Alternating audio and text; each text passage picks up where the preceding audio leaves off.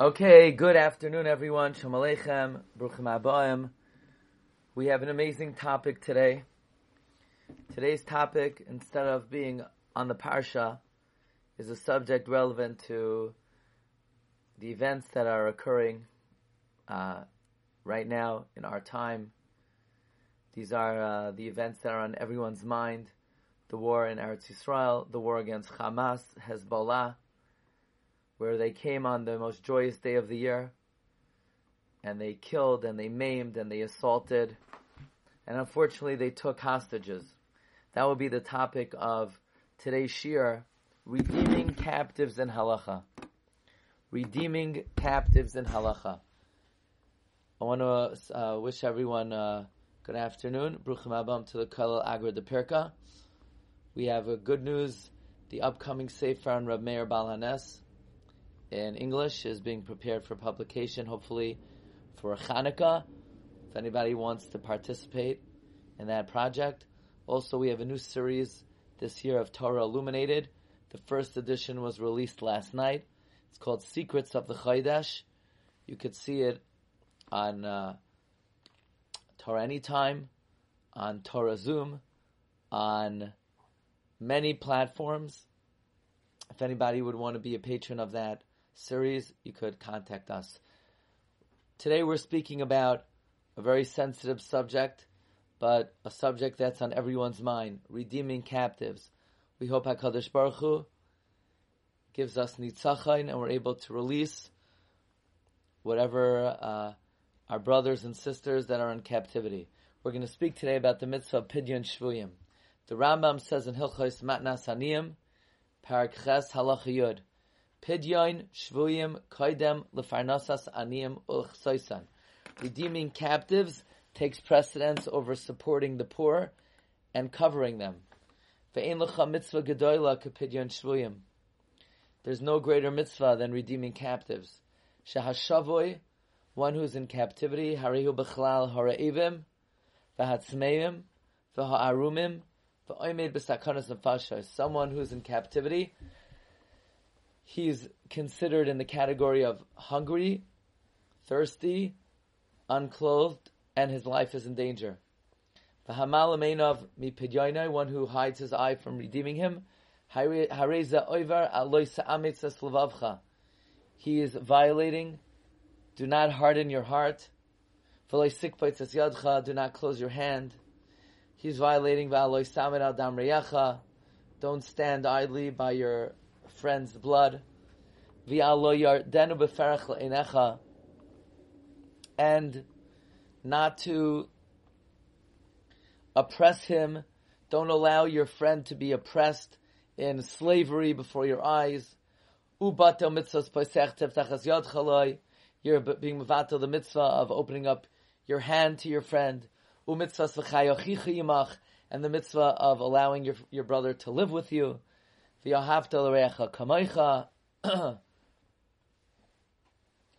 and the mitzvah of love your friend, your neighbor like yourself. The hatzel lekuchim lamaves, that's a pasuk in Mishlei, save those who are taken for death. The harbe dvarim ke'ilu, and many, many mitzvahs. In other words, the mitzvah of pidyon shvuyim is a, is a mitzvah and an opportunity that's all inclusive of pretty much all the categories of chesed. There's no greater mitzvah than pidyon shvuyim. So you look at the Rambam and you see the value, the importance of the mitzvah pidyon shvuyim. So one would think that there are no restrictions, that you pay as much money as necessary, and at all costs you redeem captives. But like probably many of you are familiar, the Gemara does put a cap on the mitzvah of pidyon shvuyim. The Gemara says in Gittin, it's a Mishnah, in poidin as hashvuyim yasar al we do not redeem captives more than their value. Because of rectification for the world, because of tikkun ha'ilam. In other words, even though you would say that the kol hamatzil nefesh achas miyisrael kilu hitzil oilam so how could you put a value on the on one Jewish life? Nevertheless, there's a market value, whether it's the amount of money somebody would be sold for as a slave or the amount of work somebody could bring in. There's an objective value, just like there's a value on a couch and a car. There is an objective market value, and the Mishnah says in Gittin, we are not permitted to redeem captives more than their value, because of the rectification of the world. So now the question is, what does that mean, the rectification of the world? What exactly are we rectifying? What is the issue at hand? So the Gemara says, Ibailuhu. The Gemara, the Bnei Yeshiva had the following question. Hi mibnei tikkun oilam. What is, what is this rectification of the world? One possibility is, Misham duchka de tzibura. It's because of the oppression of the community. What's going to happen if the, the terrorists say, okay, you want to reduce you want to allow your relative to be released, it's going to be a hundred million dollars. Okay, so you'll have a charity campaign, and all the communities of the world will gather together, and they'll raise a hundred million dollars, and everyone in every show will give a thousand dollars. So the terrorists will say, "Hey, well, this is a good business. Who needs to go into nursing homes? We could just go into terrorism." So tomorrow they'll capture someone else, and they'll keep on doing it. So you say, okay, so we'll keep on doing a mitzvah. But ultimately, it's a hardship on the tzibor. So maybe the reason we don't pay more than the $5,000 that somebody is worth, because ultimately it's going to place an undue hardship on the tzibor. Not everyone could afford to pay that kind of money every day. So is it because we don't want to put an undue hardship on the tzibor? Or maybe, mishum delay ligravu, the laisu tfei. Maybe it's not because we don't want to put an undue hardship on the tzibor, but what it's going to do is it's going to incite more terrorism, because it, then terrorism pays off. If the terrorists know that every time someone gets captured, we're going to pay big bucks to have them released, they're going to constantly do this. So it's not because of the undue hardship on the tzibor, but rather we cannot incite these hilarious to keep at it. Rashi points out, Rashi says, what does it mean, duchka de tzibura?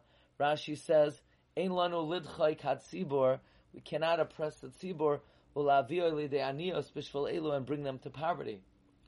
Or maybe, Idilma, or maybe Rashi says, Yimasru kechavim nafshayu veligravu velaisu tvei. We don't want the Gentiles to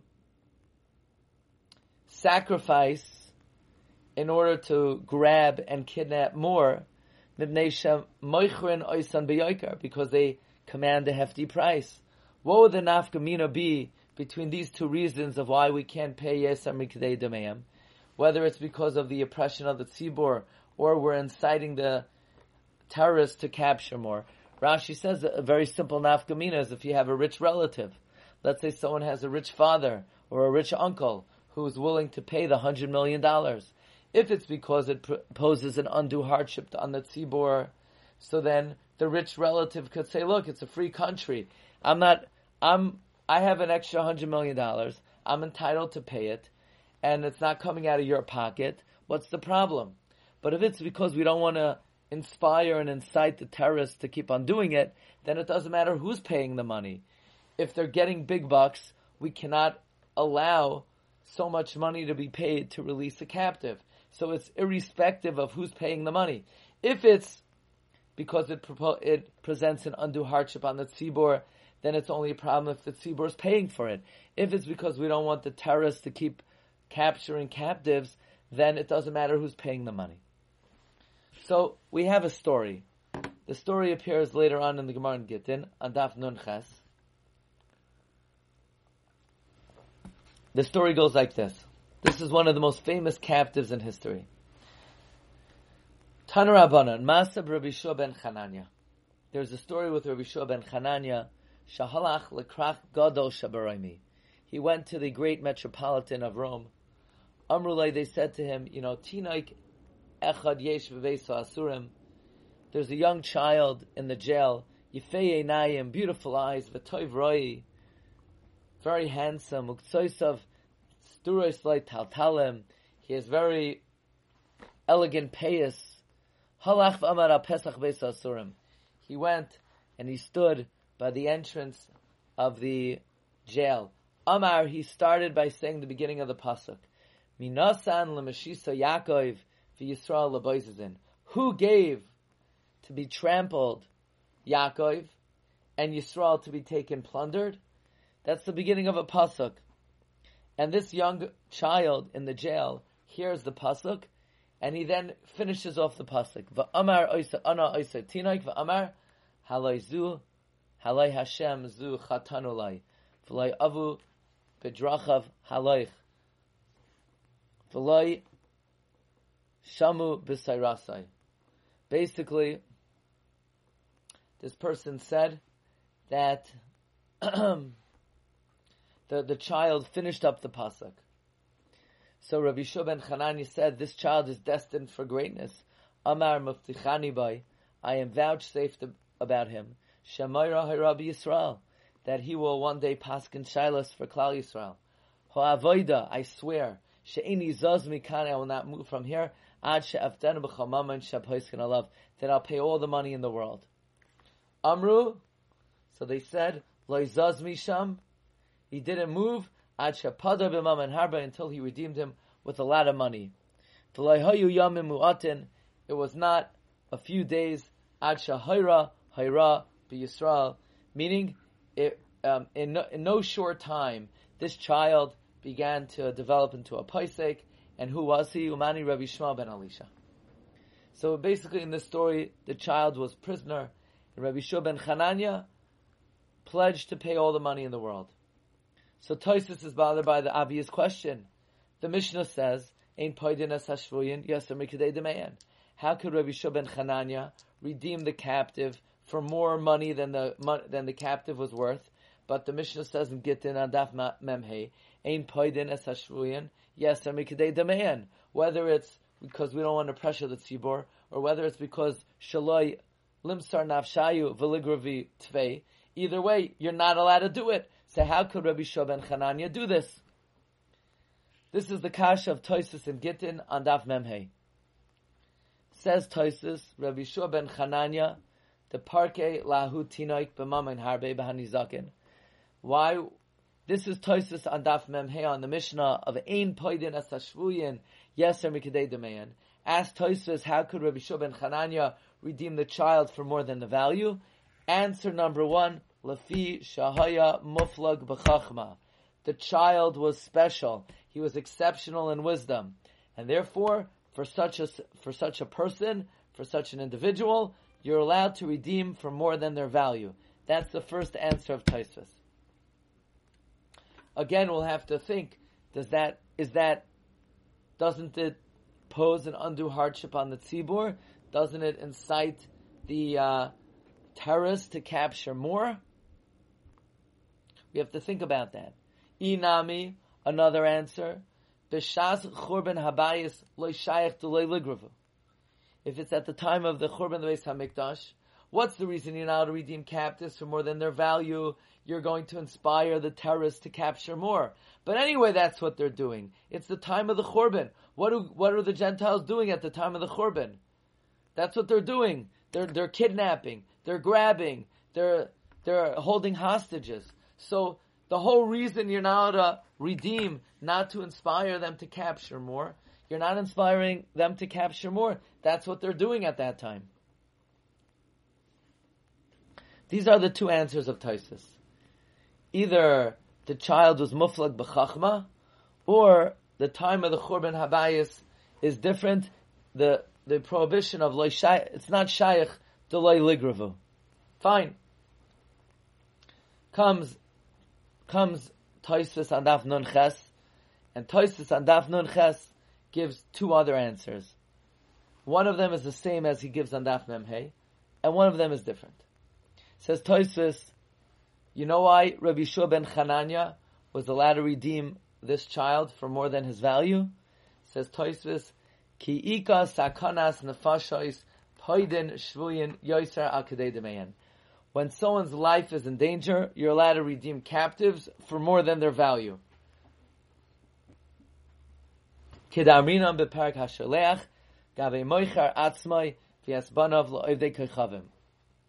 If someone's life is in danger, you're allowed to redeem them for more than their value.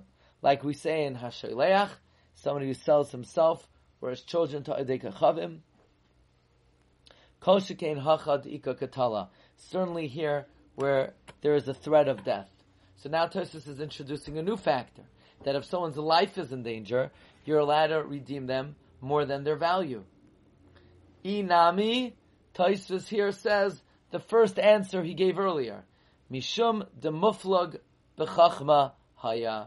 Or because this child, Yishmael, who would later be Rabbi Shmuel ben Elisha, was exceptional in wisdom.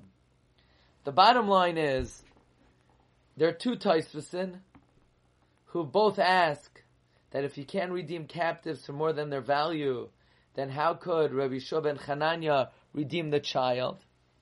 And there are three answers in the two Taisvasin. Taisvus number one gives two answers. Either he was exceptional in wisdom, or it was the time of the Beis Hamikdash, of the destruction of the Beis Hamikdash. In the second Taisvus, Taisvus answers that his life was in danger, or because he was exceptional in wisdom. So we could immediately ask, why didn't the first Taisvus say that the child's life was in danger? Why didn't the second Taisvus say that the time of the Churban Beis Hamikdash was different. But in two in two Taisvasin, we have a, a, total of three answers. Now, let's see how we paskin. How do we paskin ultimately the reason why we don't redeem captives for more than their value? Is it because we don't want to place undue hardship on the tzibor? Or is it because we don't want the goyim to be inspired to to capture more? The Rif and the Ran, the Ran Adaf Chav Gimel B'Dafe Harif,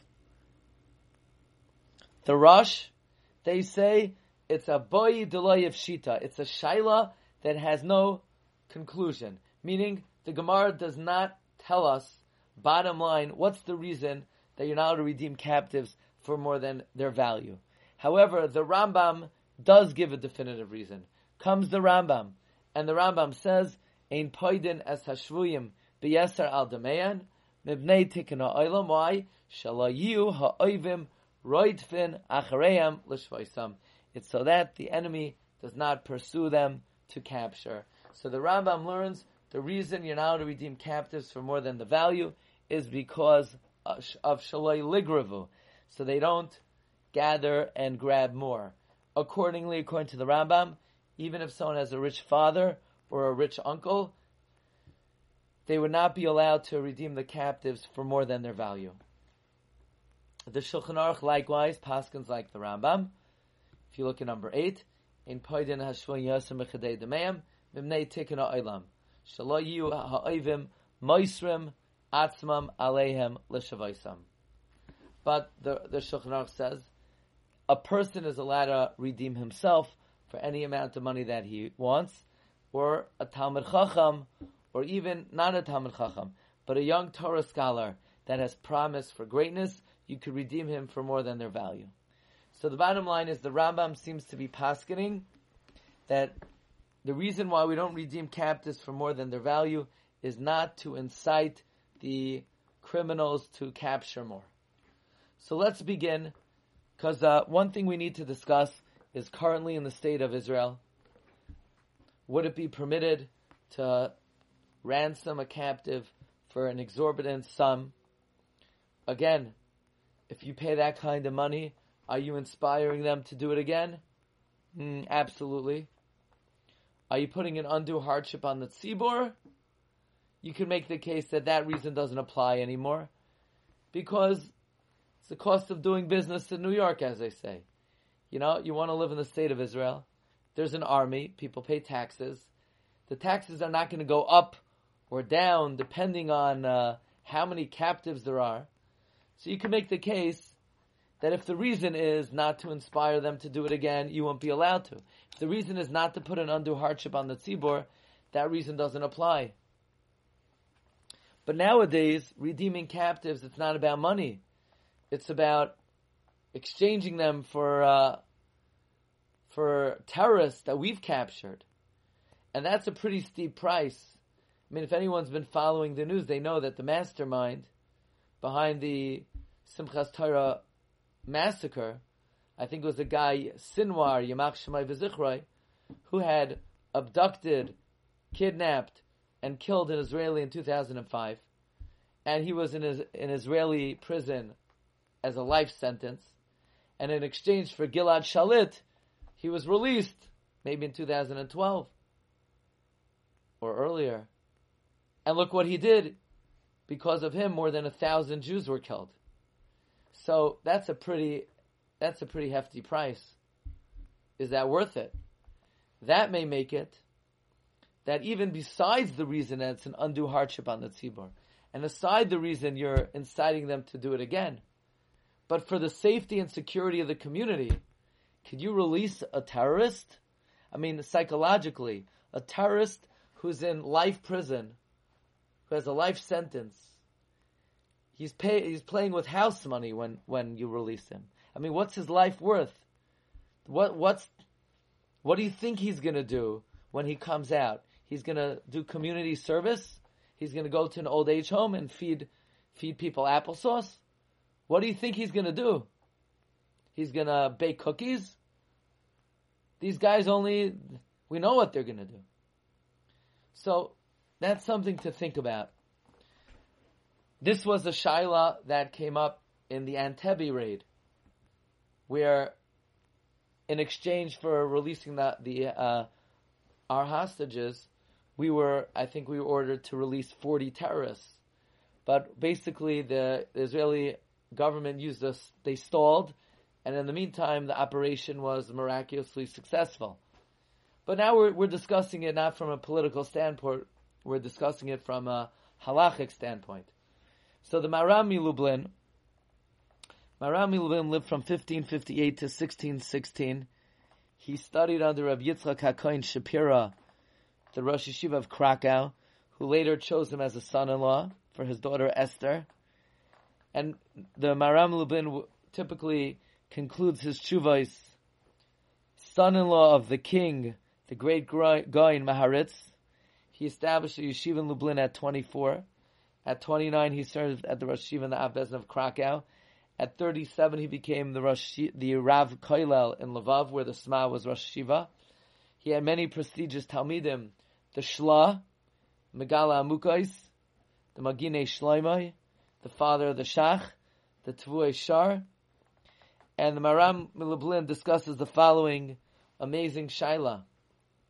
There was a young man who was captured by the Yishmaelim, and they claim that he acted promiscuously with a Ishmaelite harlot, and they wanted to kill him or convert him.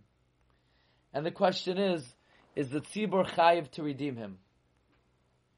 Says the Maharam, of course they're chayiv to redeem him, but they're not allowed to pay a penny more than his value. I don't know why anyone would think that you're obligated to redeem him more than his value. Why would he be different than any other captive, aside from a Talmud Chacham, that you're now to redeem more than their value. Because both reasons of the Gemara apply over here. Number one, it's an undue hardship on the tzibor, and you're inciting the terrorists to to kidnap more. Because if they, if you agree on an exorbitant price, they'll do this every day. They'll come every day and claim this guy did this avera, that guy did that avera. Elamah, you'll say, yeah, but they want to kill him. And isn't there a svara if someone's life is in danger you're allowed to redeem them for more than their value. Says Maharam Lublin. There's not one credible paisek who writes that if a Jew's life is in danger, you're allowed to pay a penny more than their value. There's no credible paisek that paskins that way. And therefore the Maharam Lublin paskins, it is prohibited. Yes, you're obligated to redeem the person, provided that you're not paying more than his value. The question here, though, Rabbi Isai, is that the Pischei Tshuva, Rabbi Avram Tzvi Eisenstadt, who lived from 1813 to 1865, he wrote Pischei Tshuva at 18 years old. He finished it at 22. He collected many of the prominent Tshuvas written before him. He first was a Rav in Bialystok, where he made three ruble a week, and then he came to Panovich. They offered him 25 ruble a week. He said he won't even know what to do with it. But any event, the Pischei Tshuva brings, he quotes many Paiskim, the Eshel Avram, that if there is a threat to someone's life, you're allowed to redeem him more than their value. And the Yad Eliyahu says even if someone's life is in danger, you don't redeem them more than their value. And he quotes the Maharam Lublin who says that no credible Paisik says if someone's life is in danger, you redeem them for more than their value. But look in the Beis Hillel, who brings from the Maharshak that clearly the Maharam Lublin forgot about Toisvis. What do you mean no credible Paisik holds? That you don't redeem a captive for more than the, their value. Toisvis is not a credible Paisik. Toisvis on Daf Nun Ches says that the reason why Rabbi Yeshua ben Chananya was allowed to redeem Rabbi Shmuel Kohen Gadol is because his life was in danger. And when someone's life is in danger, you're allowed to redeem them for more than their value. So how could Maharam Lublin say that nobody, no credible Paisek says that you're allowed to redeem a captive for more than their value? So that's the question of the hour. That the Maharam Lublin said very uh, confidently that no credible Paisek holds that if someone's life is in danger, you can redeem them for more than their value. But we saw a Beferish Taisvis that says that Rabbi Shua ben redeemed Rabbi Shmuel Kohen Gadol because his life was in danger. So comes Shal Sechuvas Knesses Yecheskel.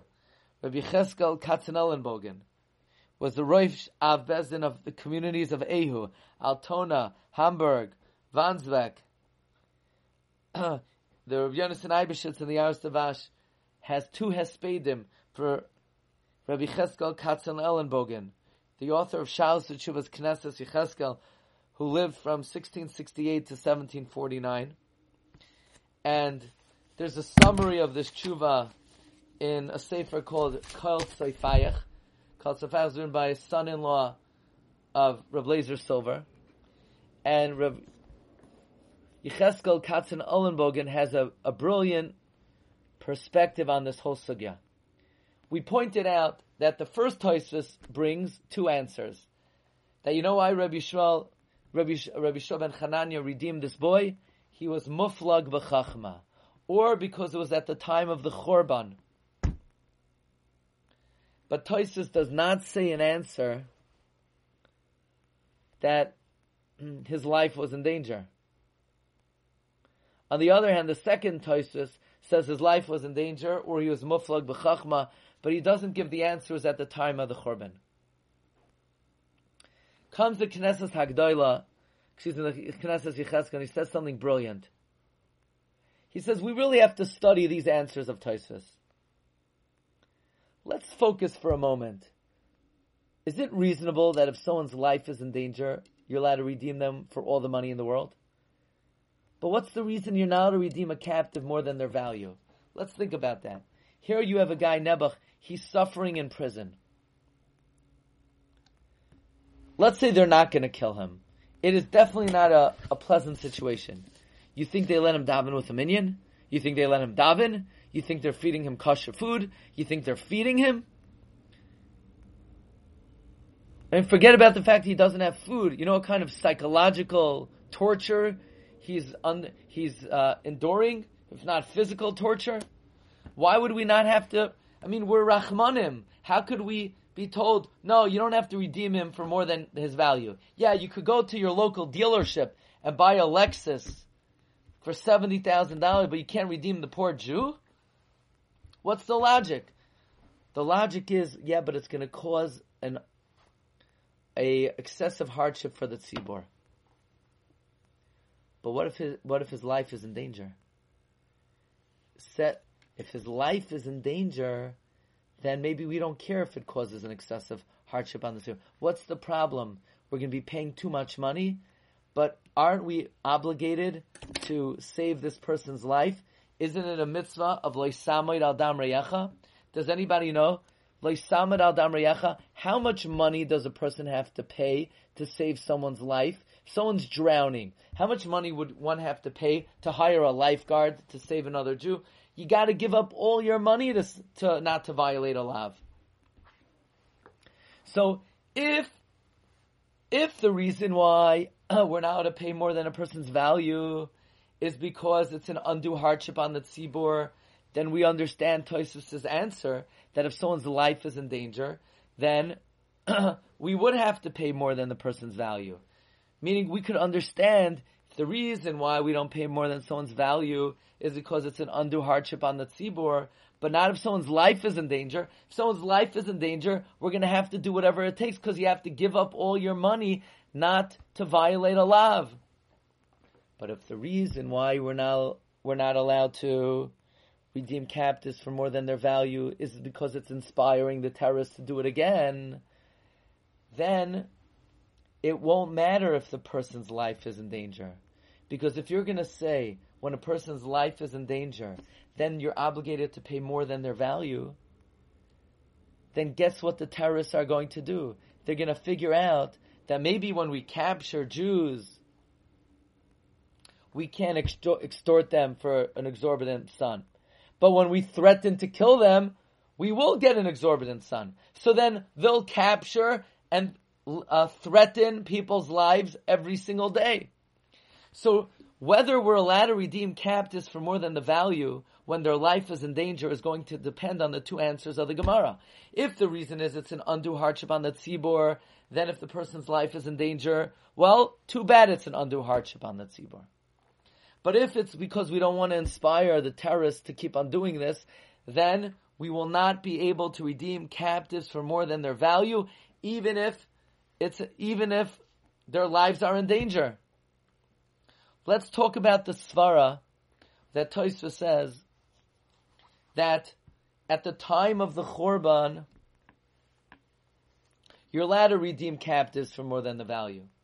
Toisva clearly says that's because the whole reason you're not to redeem captives is you're causing them to kidnap more. But at the time of the Chorban, they're kidnapping anyway, so you're not inspiring them to kidnap more. But according to the reason that it's an undue hardship on the tzibor, then you wouldn't be able to cause an undue hardship on the tzibor even at the time of the Chorban. Let's talk about the answer that Toisus gives that if somebody is a tremendous scholar, you are allowed to redeem them. What about the fact it's an undue hardship on the tzibor? Says the Knesset Yecheskel, it would still be an undue hardship on the tzibur. So you wouldn't be able to redeem an, a great Talmud Chacham. On the other hand, if it's because we don't want them to keep on doing this, then maybe if it's a, an exceptional Talmud Chacham, they're not going to be able to ch- figure out who's the Talmud Chacham that we're going to redeem, who's not a Talmud Chacham. You could have people with very long beards. They're also very big Amaratzim. You could have people who don't look like big Talmud Chachamim. And they know Shas and Poiskim. So, even Jews sometimes don't know who's a big Talmud Chacham. You think the terrorists know? So therefore, the various answers and exceptions of when you're allowed to redeem a captive for more than the value will depend on the two answers of the Gemara. But we know the Rambam Paskins halacha lemaisa. That the reason why you're not allowed to redeem captives for more than the value is because you're going to be inspiring the terrorists to kill more. In that case, if someone's life is in danger, you're definitely not allowed to redeem them for more than their value. Because you're going to cause the terrorists not only to kidnap, but to then endanger the lives of their hostages. And since the Rambam Paskins halacha lemaisa definitively, not like the Rosh and the Ran, who say the Gemara's question is iboy delay if shita, the Gemara is not giving a definitive rationale why you can't redeem captives for more than the value. According to the Rambam, the Rambam Paskins halacha lemaisa, the reason you can't redeem captives is because you're inciting them to kill, to capture more and kidnap more. So then, if their lives are in danger, you're still going to be inspiring them to do this again. Halacha lamaisa. That's why Maram Milublin paskind. There's no credible posik that says that if someone's life is in danger, you could redeem a captive for more than their value.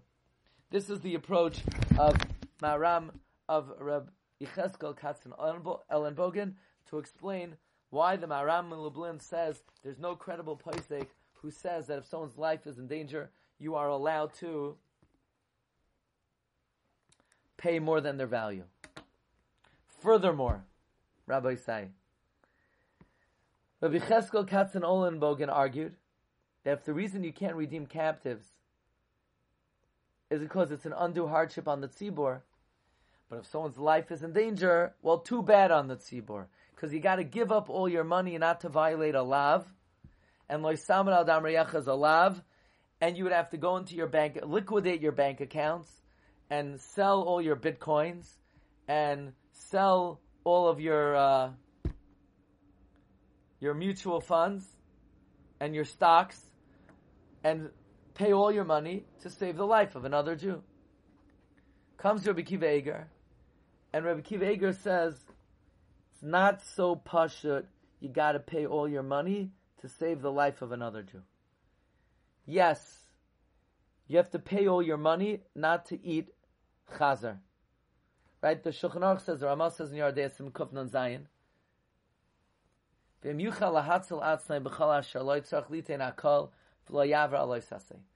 a halacha that not to violate an asay, you only have to pay a fifth of your money.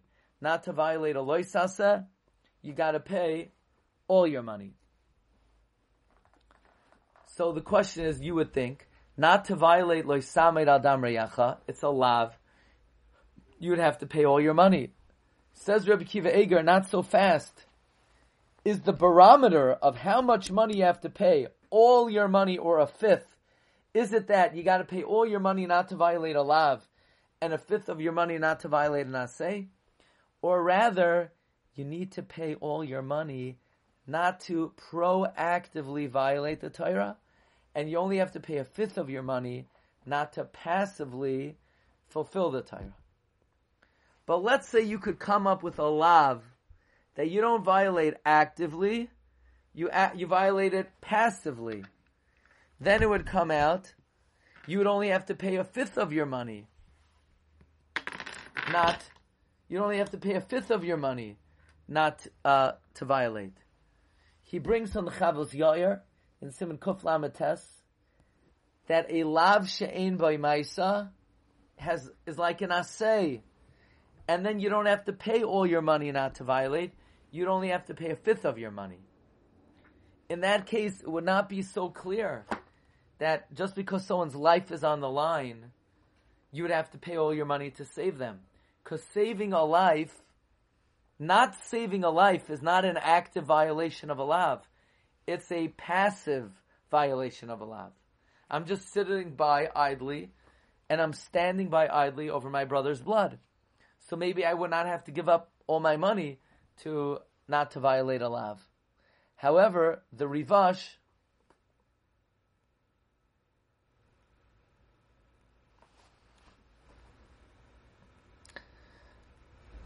says any lav, even a lav she'em by Maisa, you got to give all your money not to violate. And in that case, if the rationale of why we don't redeem captives for more than their value is because it's an undue hardship on the tzibor, then in fact, if someone's life is on the line, so as not to violate Leisamid Adam Reyacha, you would have to give up all your money. Right now, where we're holding is the Maram Milublin is arguing that since the Rambam definitively says the reason we don't redeem captives for more than their value is because we don't want to incite the terrorists more, even if someone's life is on the line, you can't pay more than their value. Does everybody agree with the Marami Lublin? Absolutely not. The Yam Shel Shloimei. The Yam Shel Shloimei, from Shloima Luria, who was one of the great all-time Paiskim. The Rama writes in the Chuba Simon Hey, Fortunate is the generation that you are in. You're like Moshe Rabbeinu. You're like Gadol Kishamai, Anvasan Kihilel, and anyone, any bird that flies on top of you is consumed in fire, like Yonas and Uziel. And we could say about you like what we say about the Rambam, and there's no one like you in the generation. The Marami Lublin says something amazing. He said nowadays, the men of kindness in Turkey, in other communities,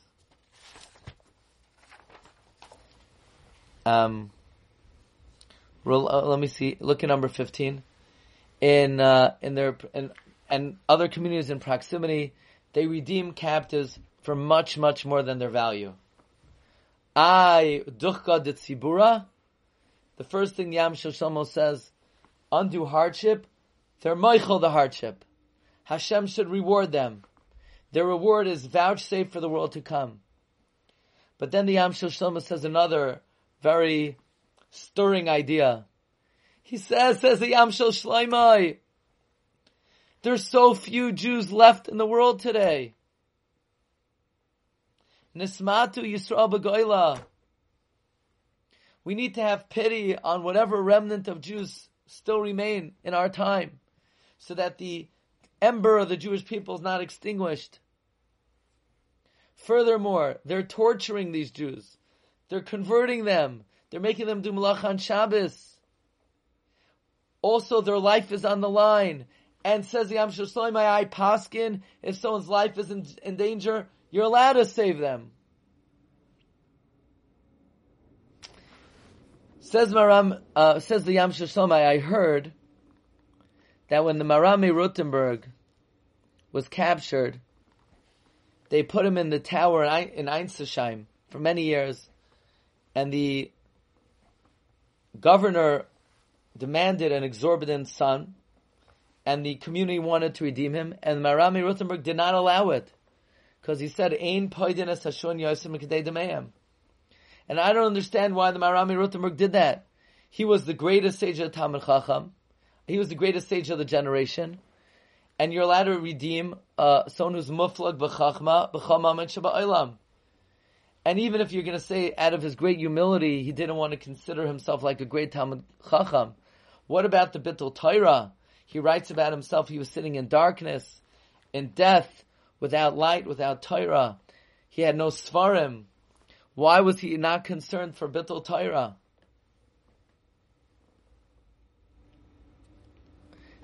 Didn't Klal Yisrael need him? It must be Marame Rutenberg held that if they would redeem him, he was afraid they would do this to all the great Talmid Chachamim.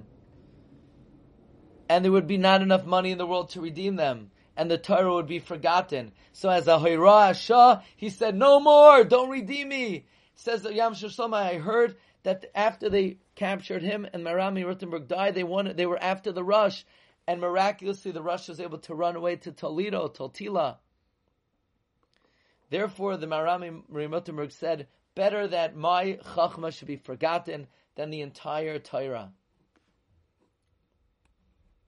But now, the million dollar question, Rabbi Sai, is Are you allowed to risk your life to try to save these captives?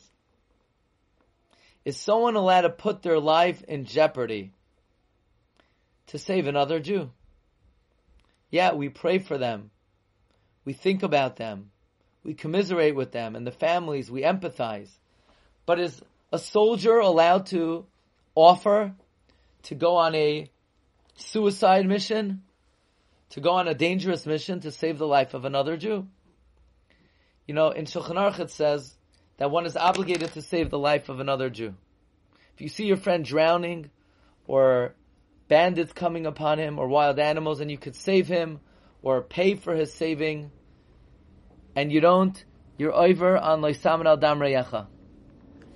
But the question is, do you need to put your life in jeopardy to save another Jew? You know where this comes up? organ donation. Somebody wants to donate an organ to save another Jew, but are you mechuyev to do that? Aren't you putting your life in jeopardy? Are you? So you say, well, nowadays you're not putting your life in jeopardy, but there was a time you were, and I don't know how clear it is that you're not you're not putting yourself in some kind of peril. So it's interesting. The Yushalmi says, or what about a case where the Mossad or the IDF says we have a great, you know, we have a great plan, and it's likely to be successful. But again, it's a, it's always a safek. Are you allowed to endanger your life to save the life of another Jew? The Yushalmi says you are, and you're mechoyev too. But what's interesting is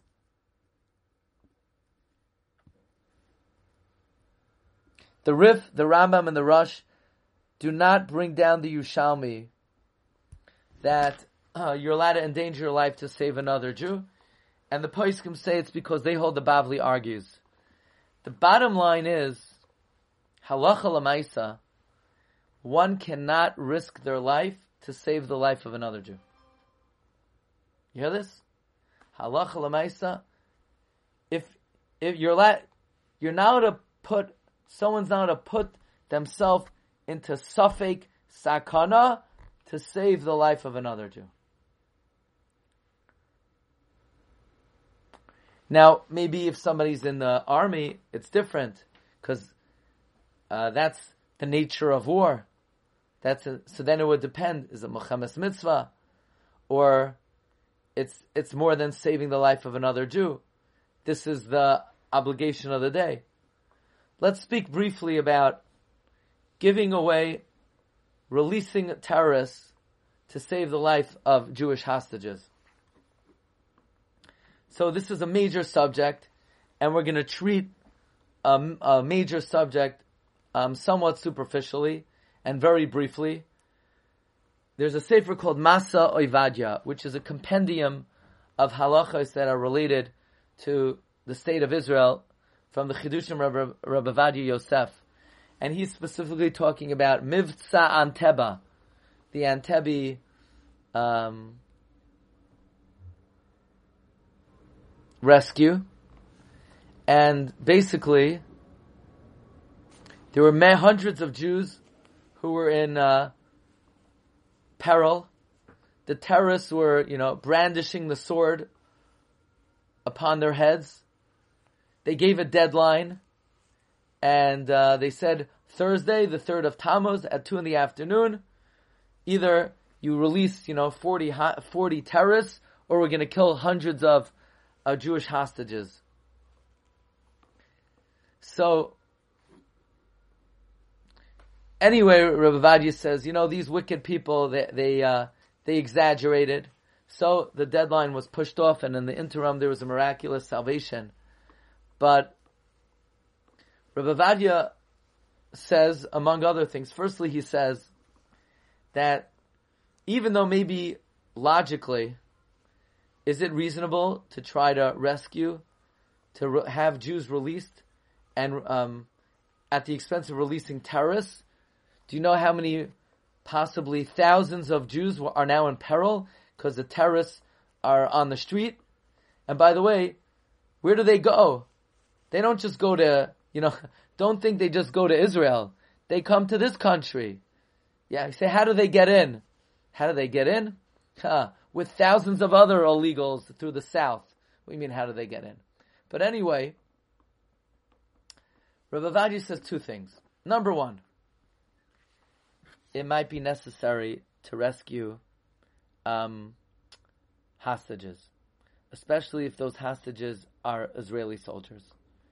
Because in order to have a successful army, the morale of the soldiers has to be that if they would ever get captured, the government would do whatever it takes to have them released.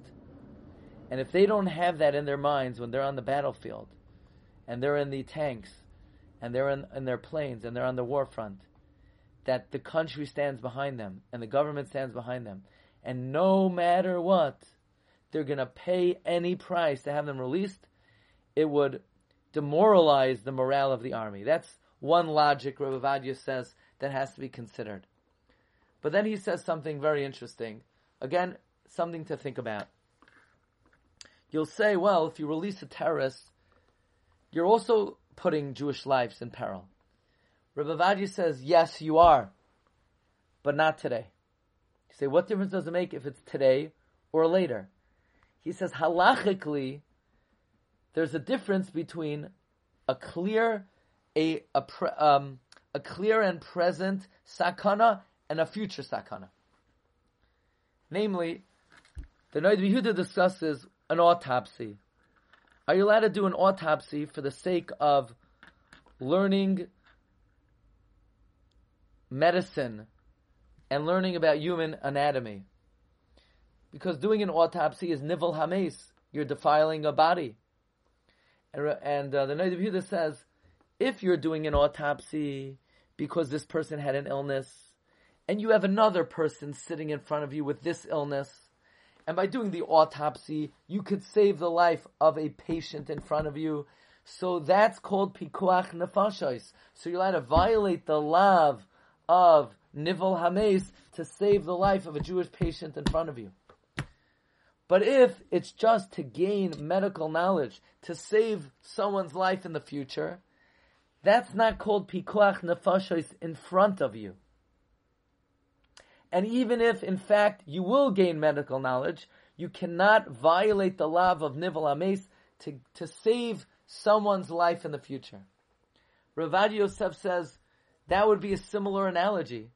If Jews are being held hostage and they're brandishing the sword against their neck right now, their life is in danger right now, you need to save their life. Yeah, but by releasing the terrorists, you're putting Jews, Jewish people's lives in danger in 10 years or in five years, or in one year, that might not be called in halacha pikuach nefashos. That's another svara and, and a factor that Rabbi Vadia puts in the mix. So Rabbi said this is a very complex subject, but certainly the idea of the morale of the army and the, and the country is an important factor in Pidyon Shvuyim. um, if it's an issue of duchga de tzibor, it could be that doesn't apply anymore because it's government money and it doesn't really affect the tzibor. On the other hand, if it's a matter of making sure they don't do this again, by the way, the Yam Shloimeh points out that once the Marame Rothenberg said, you can't redeem me,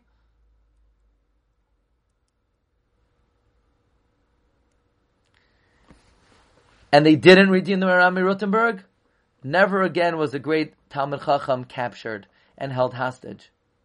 So there is something to be said for not giving in, not negotiating with terrorists, and on the other hand, there's nothing more valuable in this world than Jewish life. So there's a very sensitive subject, and in the merit of us learning some of the parameters of the subject, Hashem should protect all of Klal Yisrael, that this sorrow should not occur, and Hashem should return all Yidden uh, to their mishpachos and to Klal Yisrael, and we should only hear Besurais Tovos. I wish everyone a wonderful day.